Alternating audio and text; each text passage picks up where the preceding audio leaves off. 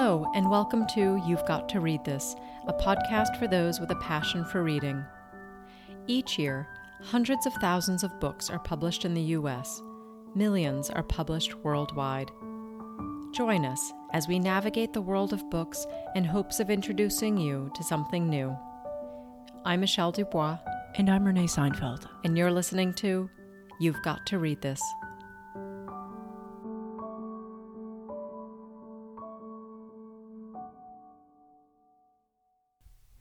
Our first book today is a novel called Plain Bad Heroines by Emily M. Danforth. The story begins in Rhode Island in 1902 at an all girls boarding school called Brookhants, where the tragic death of two students takes place. A third girl dies soon thereafter, and due to the scandalous events, the school eventually closes its doors for good. Upon their deaths, the same book is found in each of their possession, leading everyone to wonder if the book or Brookhants is cursed. The story then jumps to present day Los Angeles, where a well known movie producer known for horror films has decided to make a movie about those deaths at the boarding school. He wants to film the movie on site at Brookhants, now a private estate, a place locals believe is haunted. The story unfolds as the reader is introduced to the actresses to play those three girls. Chilling things start to happen as soon as they get their scripts. Is there a curse? Is it coincidence? Or is mass hysteria the cause of these bizarre occurrences? I found this to be a really enjoyable read. What did you think? I thought it was a really clever novel. It's like a combination of Shirley Jackson's book, The Haunting of Hill House, and Daphne du Maurier's Rebecca. It also reads a little bit like a lesbian version of a Jane Austen novel. Yeah, perfect matches. You know, when you say Rebecca and the Haunting of Hill House. I I do have to say we both watched that mo- movie on Netflix or the series on Netflix, The Haunting of Hill House. That was so scary. But the novel um, by Shirley Jackson was more of that 1950s classic kind of gothic thriller and horror vibe, and she really captured it in Plain Bad Heroines. For sure.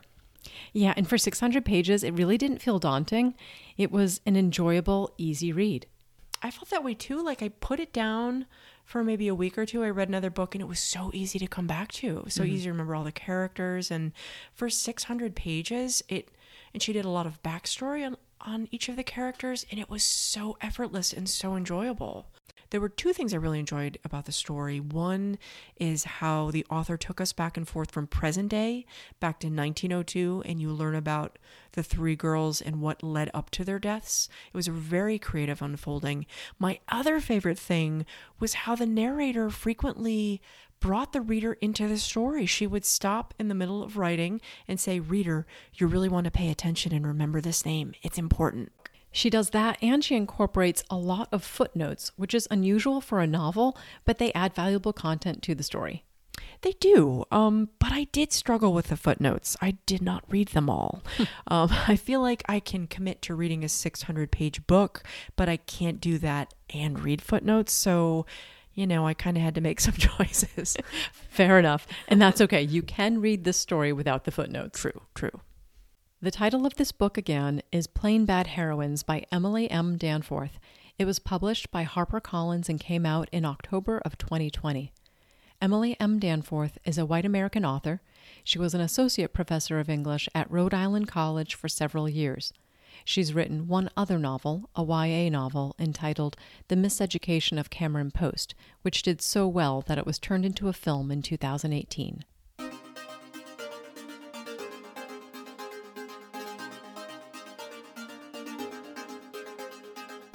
I just finished an incredibly moving memoir entitled The Salt Path by Raynor Winn, who is a white woman from Wales. In 2010, Raynor Winn and her husband were living an idyllic life. They were happily married for 32 years. They owned a small farm in Wales that also had a vacation rental component, and they had two grown children away at university. All was well and good until a failed investment devastated them. At the advice of a friend, they invested it in a startup business.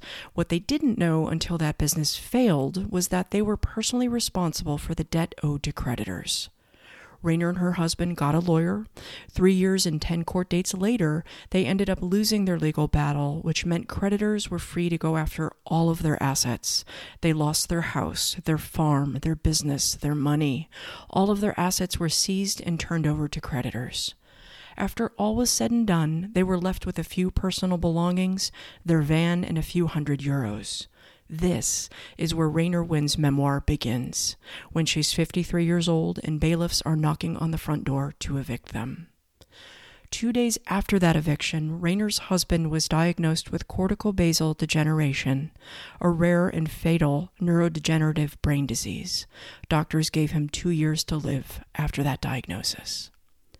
Derailed in every way imaginable and not wanting to burden their friends and family with their homelessness, Raynor and her husband decided to just walk. With what little money they had left, they bought an inexpensive tent, two backpacks, a couple of sleeping bags, and made the decision to walk the Southwest Coast Path in southwest England. It's a 630 mile walking trail that runs along the Atlantic Ocean and takes two months to complete. For American equivalent, the distance would be similar to walking from Washington, D.C. to Montreal, Canada, or walking from San Francisco to Portland, Oregon. With nothing but a tent and backpacks, they left their old life and embarked on an unknown journey. Raynor's book, The Salt Path, is about their journey together. Walking the 630 mile trail gave Raynor and her husband time time to absorb and come to terms with the shock of their life circumstances, and it gave them time to deal with the grief of her husband's diagnosis. It was as much an emotional journey as it was a physical one. And uh, I have to say, the story is so moving and was equally inspiring. It sounds like the memoir isn't so much about them losing their house or her husband's illness, it's truly about the walk. Absolutely. The, the majority of the book was about that the events that happened before the hike she dealt with in the first few pages. Um, and it was so interesting how their life got boiled down to the most basic needs budgeting money for food, finding a place to pitch a tent at night, caring for their bodies so they could keep on going. It was such a metaphor for life. Um, one thing that I found interesting was they were on assistance, so every week they would get 48 euros, and every two or three days, they would actually walk through a town. They were able to go to the grocery store, get some supplies. And there was this one day when they went and the 48 euros wasn't in their bank account and they had forgotten to shut off their homeowner's insurance. So it was swept out of their checking account and they had about 10 euros to, to feed them for a week. Um, it was so they would frequently meet challenges similar to that.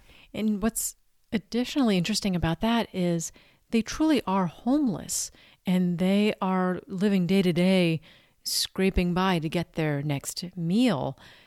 But yet, they look like backpackers, right? They're they're hiking along this path that probably a lot of uh, adventurers and travelers make a goal to, to complete.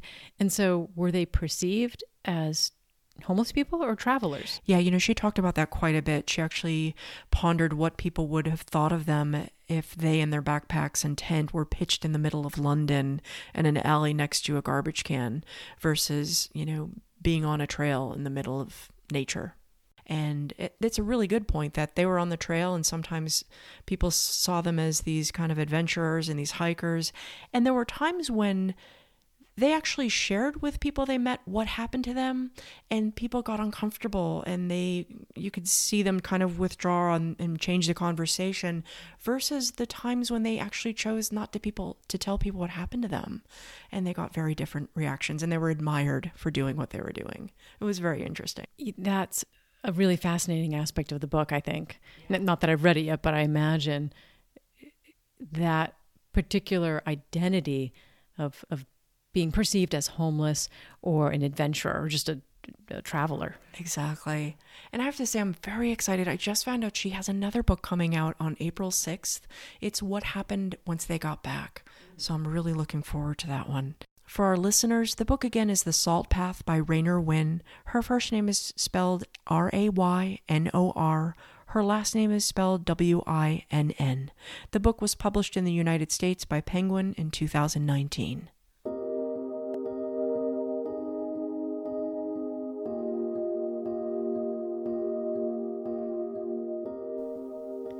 Recently finished reading What Unites Us Reflections on Patriotism, a book of essays by white American journalist Dan Rather.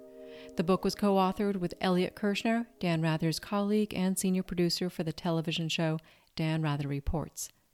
Dan Rather was born during the Great Depression and grew up poor in Houston, Texas during the 1930s and 40s. He fell in love with reporting at a young age. At 10, he contracted rheumatic fever and was bedridden for months. During his confinement, his daily companion was Edward R. Murrow's voice coming through the radio reporting live from London during the Blitz in World War II.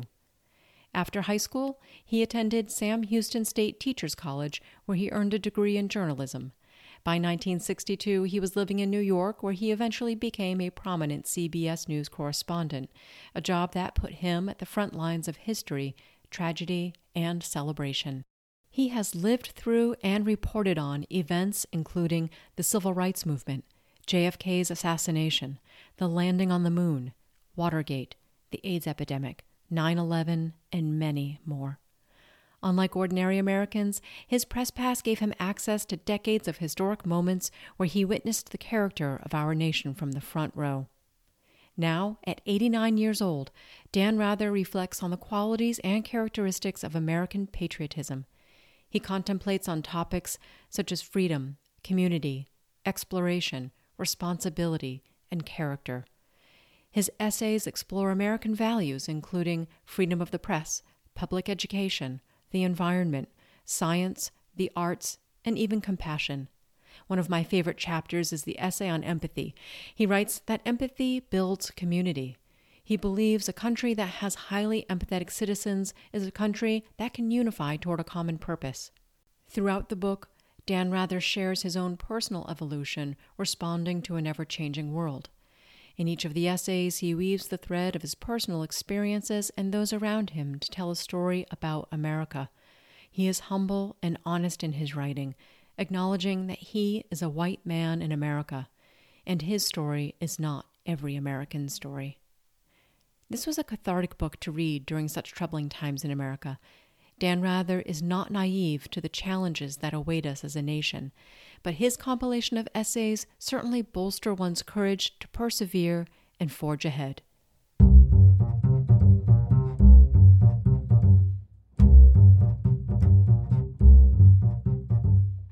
Our next two books are works of nonfiction written by Isabel Wilkerson, entitled Caste and the Warmth of Other Suns. Isabel Wilkerson is a black American Pulitzer Prize winning journalist and author. Her debut book, The Warmth of Other Suns, became a national bestseller and was recognized as the Times 10 Best Nonfiction Books of the 2010s. Her second book, Caste, was published in 2020 and has been named the number one nonfiction book of the year by Time magazine and recently received a Goodreads Choice Award for Best History and Biography. I'd like to start with her most recent book, Caste The Origins of Our Discontents. In America, we knowingly describe ourselves as having a class system the poor, the working class, the middle class, and the upper class. Isabel Wilkerson suggests that in addition to a class system, we also have a caste system. By definition, caste is the system of dividing society into hereditary social hierarchies Unlike a social class in which you can ascend or descend the ladder, you can't change your caste through hard work. In most cases, you are born into it. In Wilkerson's book, she explores the history of caste in America, how it was created, why we don't acknowledge it, and the havoc it wreaks on society. To underscore the impact caste has on a nation, Wilkerson compares America's caste system to the one in India and Nazi Germany. To my horror, she shows that Adolf Hitler based much of his anti Semitic practices on American segregation laws. Just as Jim Crow laws restricted the rights of black Americans, Nazi Germany created anti Semitic laws to legally strip away rights from Jewish people. These racist and anti Semitic laws became the justification of dehumanization and murder of people deemed to be members of an inferior caste.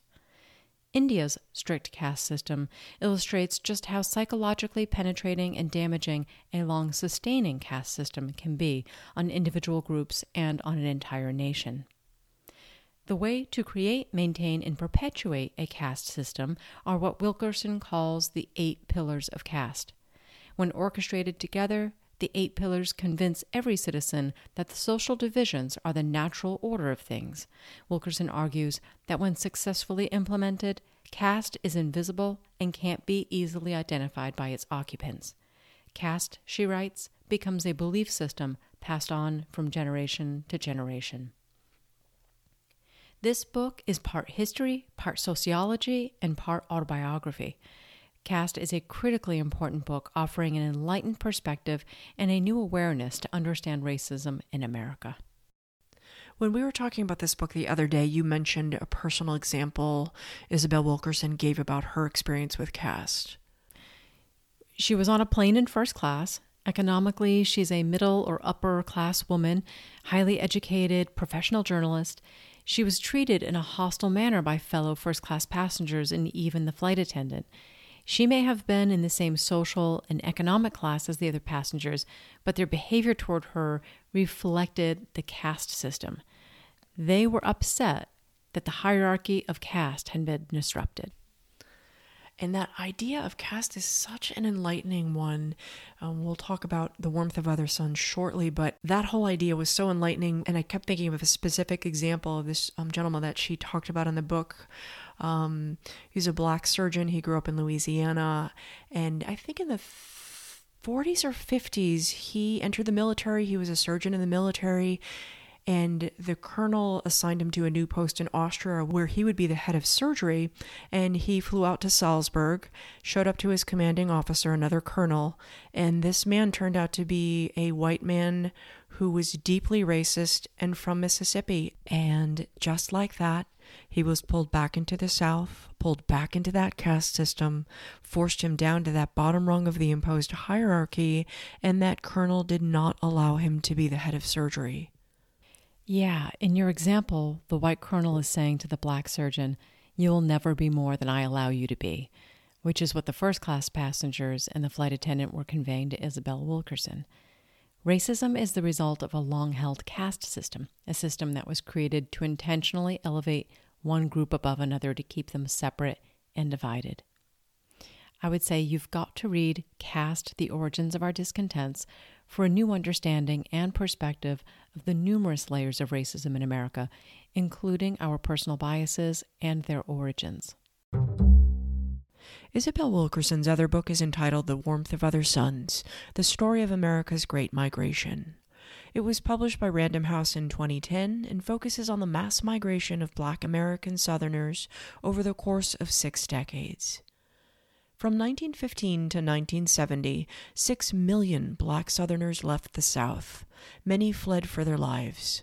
Others felt pulled to other areas of the country that were free from Jim Crow laws. They hoped that by moving north or to the West Coast, they could live a life without racial barriers and could live life free from the terror and vicious brutality perpetrated by white Southerners. Over the course of six decades, six million black Southerners migrated from the South to Chicago, California, New York City, Philadelphia, Washington, D.C., and Detroit. To gather this rich and comprehensive history, Isabel Wilkerson traveled all over the United States and spent 15 years interviewing and preserving the oral histories of over 1,200 people. She interviewed people in their living rooms, their churches, community centers, and at funerals. All of the people she interviewed were either a part of or a descendant of this mass migration. In The Warmth of Other Suns, Isabel Wilkerson also focuses on the lives of five specific individuals. We learn about their childhoods in the South, what inspired each of their decisions to leave, their physical journey out of the South, and what their lives became once arriving at their new destination in the North or West Coast. One of the people Isabel Wilkerson interviewed was an elderly man named George Swanson Starling. She interviewed the elderly Mr. Starling in his Harlem apartment in 1996. He fled Florida in the 1940s after a friend warned him that a group of white men were coming to kill him. Why? He dared advocate for more pay for himself and the other black workers who picked oranges in the groves for a living. He fled in the middle of the night, and his journey took him to Harlem, where he carved out a new life for himself. Another person interviewed was Ida Mae Brandon Gladney, who was 83 years old when Isabel Wilkerson first interviewed her. Ida Mae and her husband left Mississippi in the 1930s after her husband's cousin was almost beaten to death by a group of white men who wrongly accused him of stealing some turkeys. The white men realized they were wrong about the accusation when the turkeys came wandering out of the woods the next morning. Ida Mae's relative was beaten with chains and left for dead, all because of an incorrect accusation. Ida Mae and her husband's migration took them to Chicago. What many of the people who left the South discovered was that though the North and West were indeed better than the South, racism remained a constant barrier throughout their lives. Racism related to housing and employment and general security. They were still not able to move throughout our country free from worry and to live without harassment, exclusion, and callous insensitivity. The oral histories in this book are about courage, resilience, and survival. They're about fighting to be free of discrimination and everyone's inherent right to flourish. This is just a phenomenal book. If you're someone who doesn't typically read nonfiction and you might only read one or two nonfiction books a year, this is the one to read. Both books we discussed are again caste the origins of our discontents and the warmth of other suns, the epic story of America's Great Migration. The author is Isabel Wilkerson. Her last name is spelled W I L K E R S O N.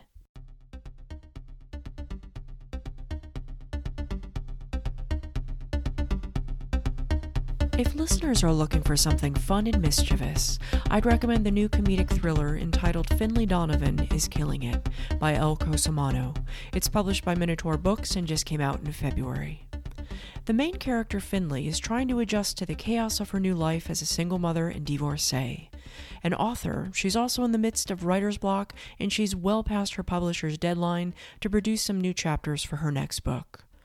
While talking about the murder plot for her next novel with her publicist over lunch at Panera, a woman overhears the conversation and mistakes Finlay for a hitman.